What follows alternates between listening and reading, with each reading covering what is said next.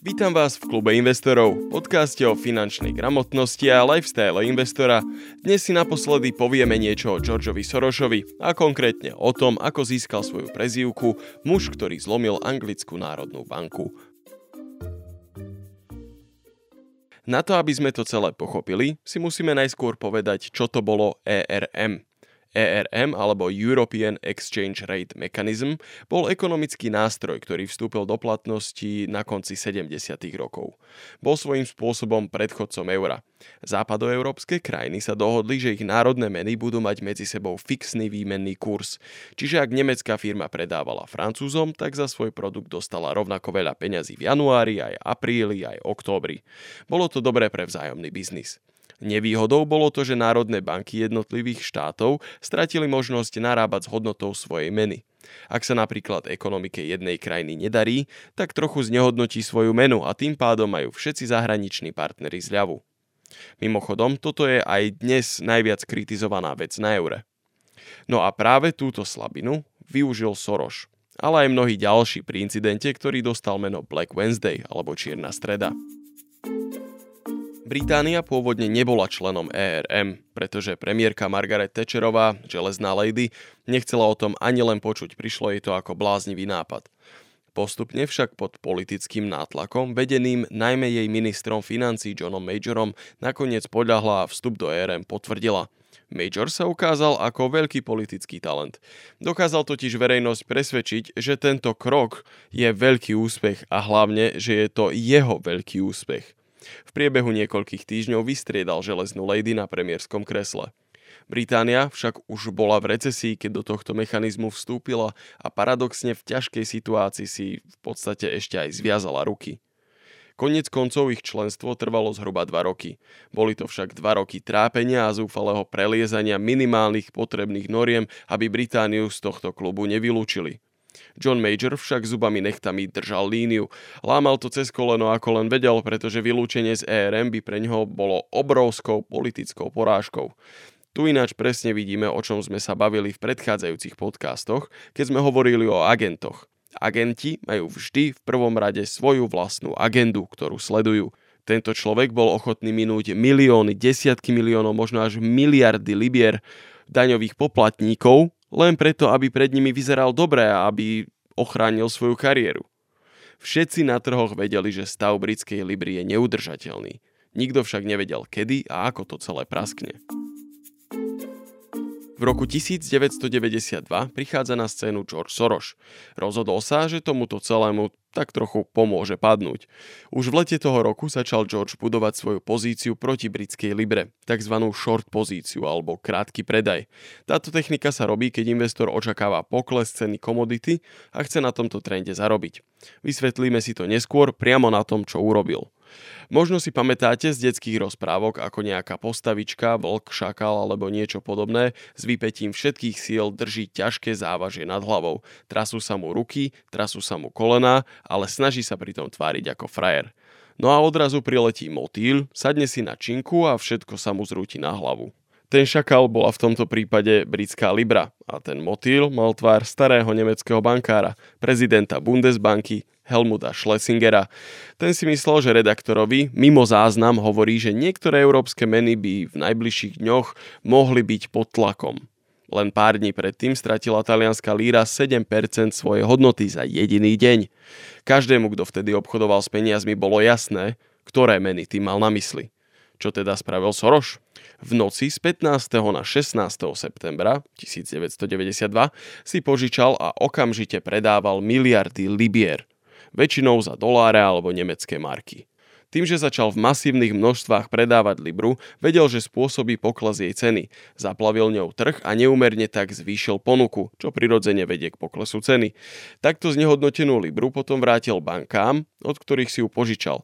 Teda v absolútnych číslach stále vracal rovnaké množstvo Libier, ale tie už mali výrazne nižšiu hodnotu, ako keď si ich požičal. Takže im vlastne vrátil rovnako veľa, ale za oveľa menej. Môže to byť trochu zložitejšie pochopiť, obzvlášť len z odposluchu, ale v podstate ide o to. Soros si požičal Libru, ktorá stratila na hodnote a potom ju vrátil. Rozdiel medzi cenou predtým a potom mu zostal vo vačku.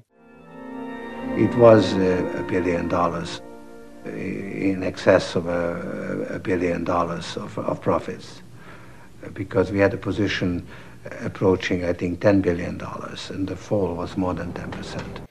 Toto všetko sa odohralo v priebehu jedného jediného dňa. Treba však dodať, že Soros v tomto nebol v žiadnom prípade sám. Po Schlesingerovom výroku začali Libru po Tatrovkách plných kamionoch predávať dôchodkové fondy, banky a aj rôzne nadnárodné spoločnosti. Okrem toho aj všetci ostatní špekulanti na trhu, keď zbadali, čo sa vlastne deje. Soros však bol medzi prvými a dokázal rozhýbať dostatočne veľký kus ľadu na to, aby spôsobil lavínu. Britská národná banka sa snažila držať líniu sa snažila bojovať. Boli rozhodnutí, že Libru, ktorej sa investori zbavujú, budú kupovať naspäť za hodnotu, ktorú mala mať podľa ERM. Znie to až neuveriteľne. Ale banka túto bitku prehrala. Jednoducho nemala dostatok síl na to, aby rútiacu sa lavínu zastavila. Dokonca ju nedokázali ani len spomaliť za jediný deň zvýšili úrokovú sadzbu z 10 na 12% a neskôr až na 15 a potom naspäť na 12. Pre porovnanie, v súčasnosti má Spojené kráľovstvo úrokovú sadzbu na úrovni 1 desatiny percenta. Tieto kroky neboli mocné opatrenia silnej národnej banky, a mocný protiúder špekulantom, v skutočnosti išlo zúfalý pokus zastaviť nezastaviteľné.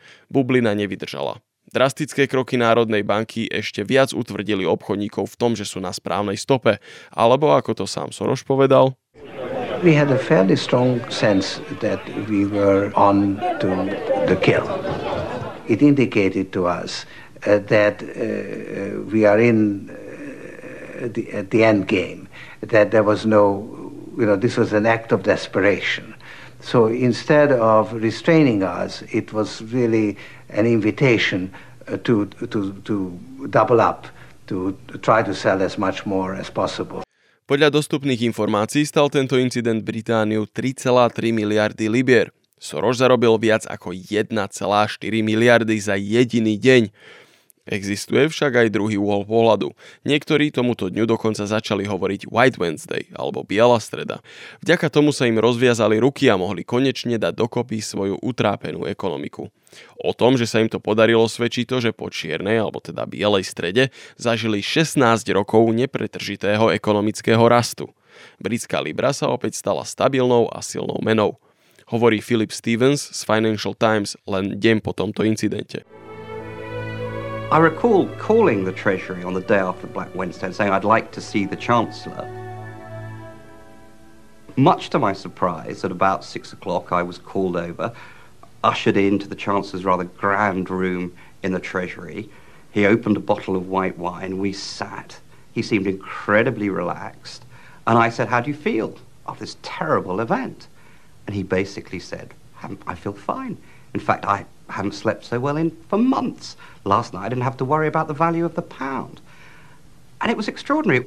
Here was a policy that had been reduced to ashes at huge expense. And the Chancellor was saying the government would set another economic policy which put Britain's interests first. Či sa Soros do tohto obchodu pustil s tým, že Británii pomôže, sa neodvážim tvrdiť. Ja osobne si to nejak veľmi nemyslím. Možno chtiac, možno nechtiac pomohol Veľkej Británii pozviechať sa z tejto neutešenej situácii, v ktorej sa nachádzala. Soros bol do tejto doby relatívne neznámym. Známy bol pre investorov. Sem tam sa možno objavila aj nejaká správa o, o jeho filantropii, no zďaleka sa netešil takej publicite ako dnes, aj keď tešil je relatívny pojem. Jeho úloha pri zlomení Anglickej národnej banky okolo neho vytvorila auru človeka, ktorý dokáže hýbať svetovými udalosťami pomocou nitiek a trikov. Skôr ako sa stal hlavnou hviezdou všetkých konšpiračných médií a hromozvodom pre neúspešných politikov, začali narratív o Sorošovi šíriť aj seriózne médiá. V profile v New Yorkeri v 90. rokoch o ňom napísali, že počas okupácie spolupracoval s nacistami pri zabavovaní majetku deportovaných Židov. V tom čase mal George 14 rokov. V interviu pre CBS, tiež v 90. rokoch, sa ho reportér Steve Croft pýtal na jeho roky v Budapešti počas nacistickej okupácie. Otázkou tak trochu naznačil, že jeho prežitie v nacistami okupovanom Maďarsku muselo byť veľmi drahé, keďže on prežil a tisíce iných Židov nie. Soroš mu na to len povedal prosté áno. Neskôr priznal, že si neuvedomil, čo reportér svojou otázkou naznačuje a teda, že nejakým spôsobom prispel k záhube tých ostatných židov, aby sa sám zachránil a označil svoju odpoveď áno ako pochabu. Ako som už vravel predtým, nie sme tu preto, aby sme súdili. Sme tu preto, aby sme sa vzdelávali. A veríme, že po vypočutí nášho podcastu si o každom investorovi alebo o každej téme, ktorú preberáme, budete vedieť vytvoriť svoj vlastný a informovaný názor. A ja vám ďakujem, že ste si nás opäť vypočuli. Ak chcete podporiť náš podcast, choďte na www.investiciaslovensko.sk a pridajte sa aj vy do nášho klubu investorov. Okrem toho môžete náš podcast podporiť aj priamo tým, že pôjdete na náš patron účet a pridáte nám nejaké tie eurá, hodíte nám nejaké euro, ktoré nepotrebujete a podporíte tým vzdelávanie o finančnej gramotnosti na Slovensku. A ak sa vám ani toto nechce náhodou, ale stále máte náš podcast radi, tak môžete o nás povedať nejakému priateľovi, prípadne zazdieľať nejakú epizódu na Facebooku. Veľmi nám to pomôže a budeme veľmi vďační. Ešte raz ďakujem, že ste si nás vypočuli a prajem vám úspešnú cestu za vašim pasívnym príjmom a investovaním.